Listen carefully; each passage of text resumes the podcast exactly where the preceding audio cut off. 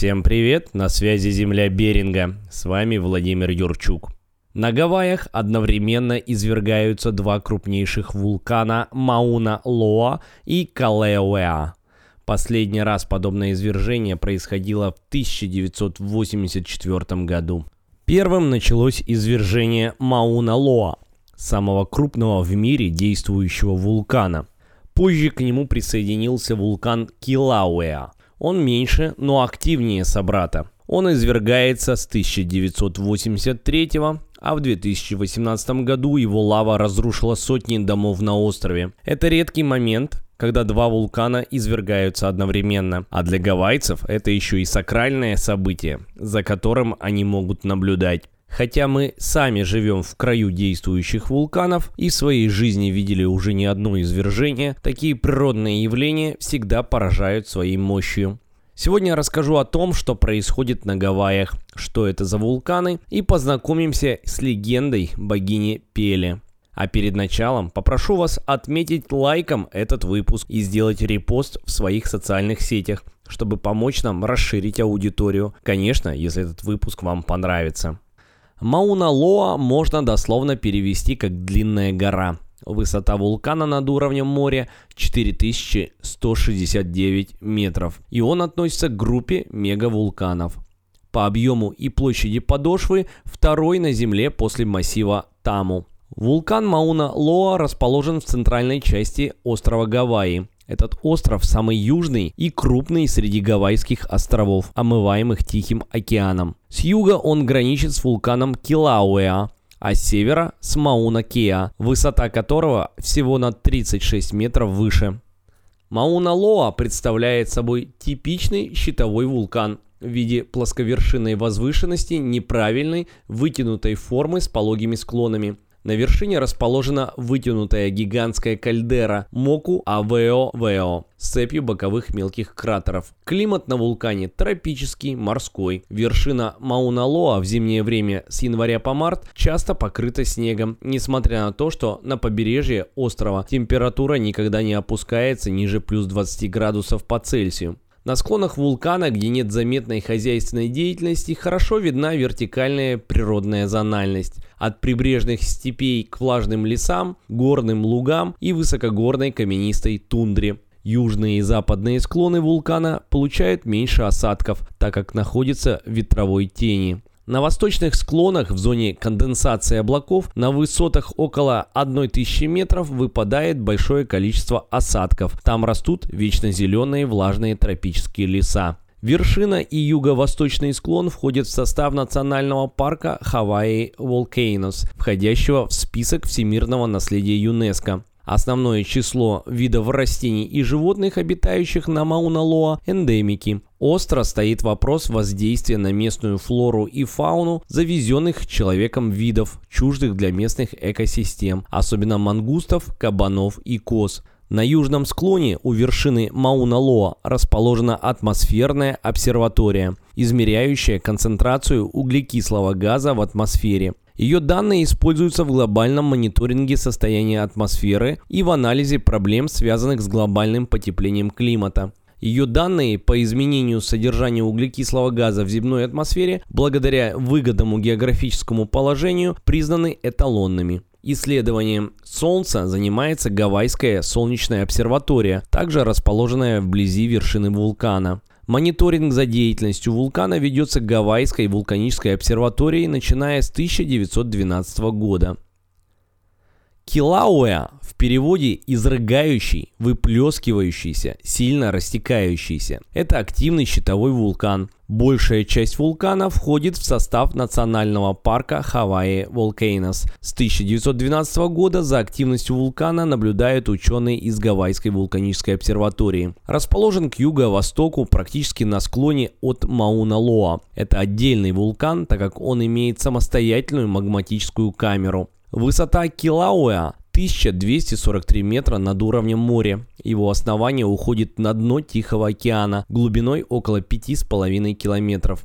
Вулканический щит вытянут с востока на запад вдоль двух главных рифтовых зон, которые простираются к востоку и юго-западу от региона вершины кальдеры. Имеет множество боковых кратеров и несколько паразитических шлаковых конусов, из которых вытекает лава. Вдоль восточной рифтовой зоны на протяжении 16 километров от кальдеры разбросано 14 жерловых кратеров. Самый большой и глубокий из них – кратер Макаопу-Хи. Килауэа – самый молодой из наземных гавайских вулканов и один из самых активных действующих вулканов на Земле. Нынешняя кальдера Килауэа сформировалась между извержениями 1470-х и 1510-х годов. С этого времени начался продлившийся около 300 лет период эксплозивных извержений, во время которых фонтаны лавы из кальдеры достигали высоты 600 метров – а огромные объемы выбрасываемого вещества сформировали вокруг вершины Тефру толщиной до 11 метров. В 1790 году произошло особенно сильное извержение со значительными от нескольких сотен до нескольких тысяч человеческими жертвами. С извержения 1823 года начался длящийся до настоящего времени новый период эффузивных извержений с лавовыми потоками из центральной кальдеры и юго-западной и восточной рифтовых зон.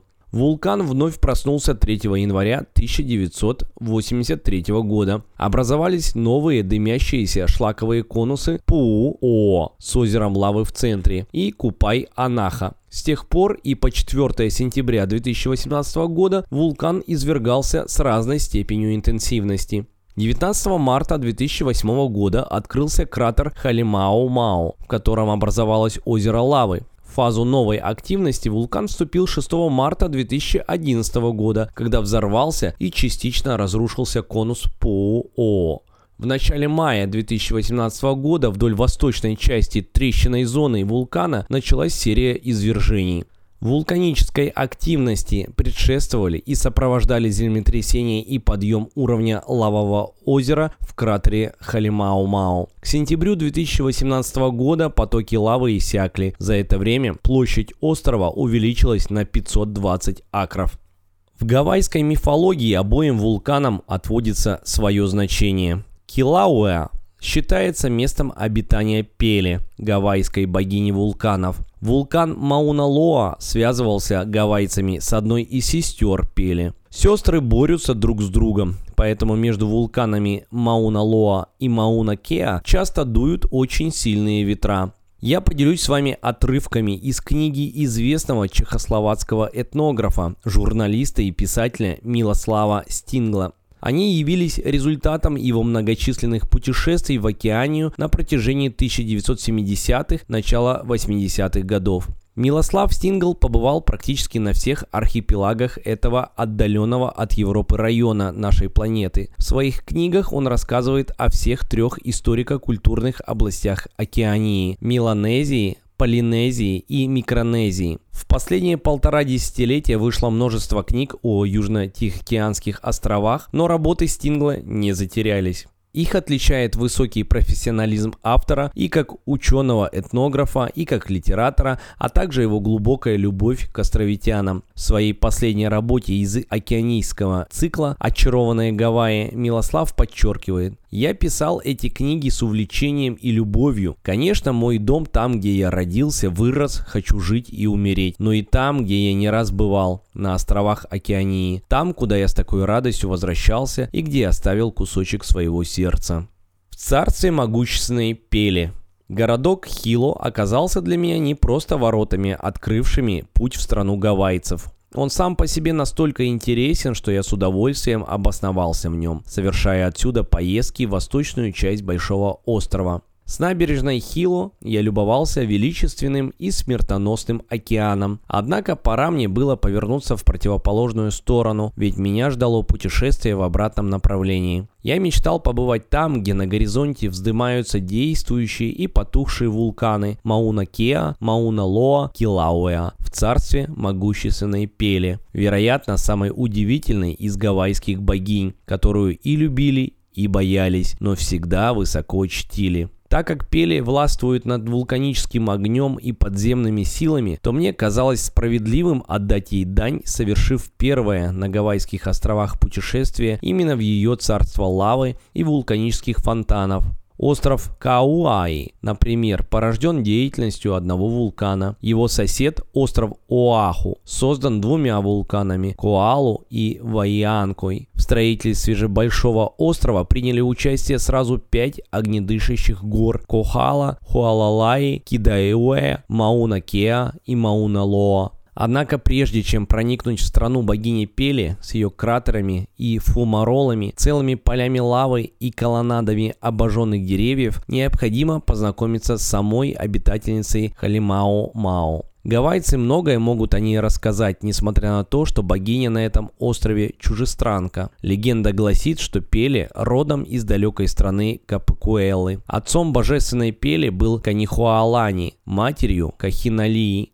В Капакуэле Пели жила до начала потопа. Вода и огонь несовместимы, а потом еще дважды обрушивался на родной остров Пели, поэтому богиня решила покинуть Капакуэлу и переселиться на Гавайские острова. Из пяти вулканов острова Гавайи Пели остановилась отнюдь не на самом высоком, но зато самом активном – Килауэа. В его кратере Халимау-Мау, и сейчас можно наблюдать красные отблески раскаленной лавы. Легенда утверждает, что они были и будут всегда. С незапамятных времен к кратеру Халимау-Мау приходили на поклон верующие и совершали жертвоприношения. В горящий кратер люди бросали печеное мясо или плоды папайи. Вокруг Халимау-Мау были возведены храмы в честь Пели. В них жили служившие богине жрецы и жрицы. Эти места хранят воспоминания о многочисленных событиях того времени, отраженных гавайской мифологией. Так, одно из преданий гласит, будто однажды вождь Красавец Кахавали отправился на склоны вулканов Большого острова, чтобы покататься на санях. Гавайцы придумали своего рода сани, изготавливаемые из хлебного дерева, на которых можно ездить по траве. По-гавайски сани хиехолуа.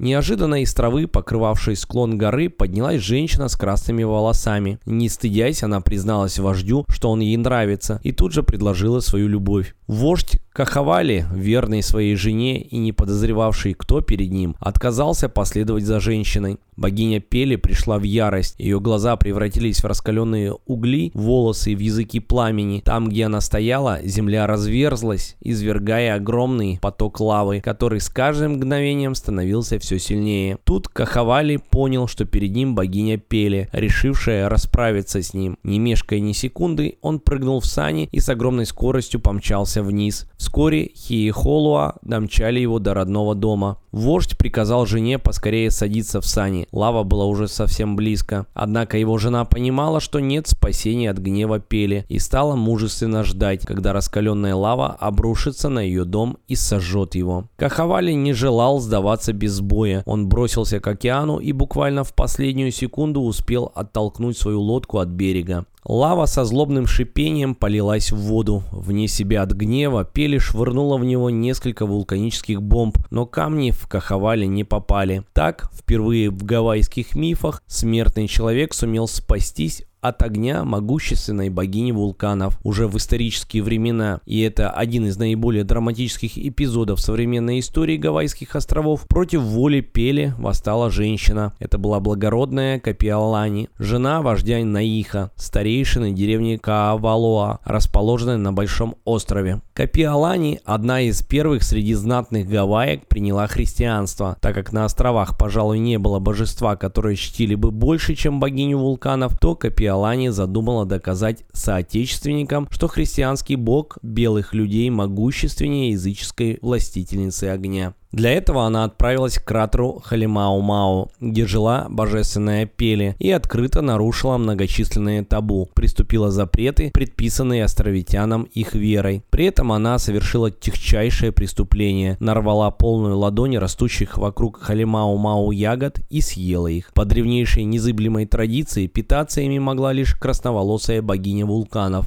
Затем Капиалани бросила в кратер Халимау-Мау несколько камней. Более дерзкого оскорбления по представлениям гавайцев нанести богине вулканов невозможно. К жене вождя деревни Кавалоа подошла жрица святыни, где совершались обряды в честь богини Пели, и сделала Капиалане необычное предупреждение – показала ей письмо, будто бы собственноручно написанное Пеле и адресованное хранителям ее культа. В письме говорилось, что ритуалы, посвященные Пеле, не должны предаваться забвению, иначе... Впрочем, каждый знает, как умеет мстить красноволосая повелительница вулканов.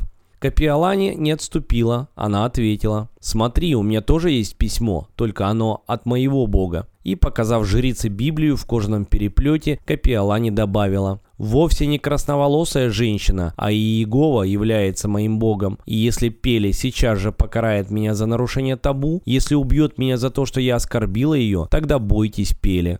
Однако, если Иегова защитит меня от гнева Пели, значит он сильнее. Тогда служите лишь Иегове, чтите его, поклоняйтесь ему, откажитесь от гавайских богов, потому что они безвольны и беспомощны. Жрица замерла. Боже, что сейчас произойдет? Чем ответит Пеле на кощунственные, святотатственные речи Капиолани? Однако вулканы были спокойны, земля не разверзлась и огонь не полыхнул, а Капиолани она победила в единоборстве с богиней.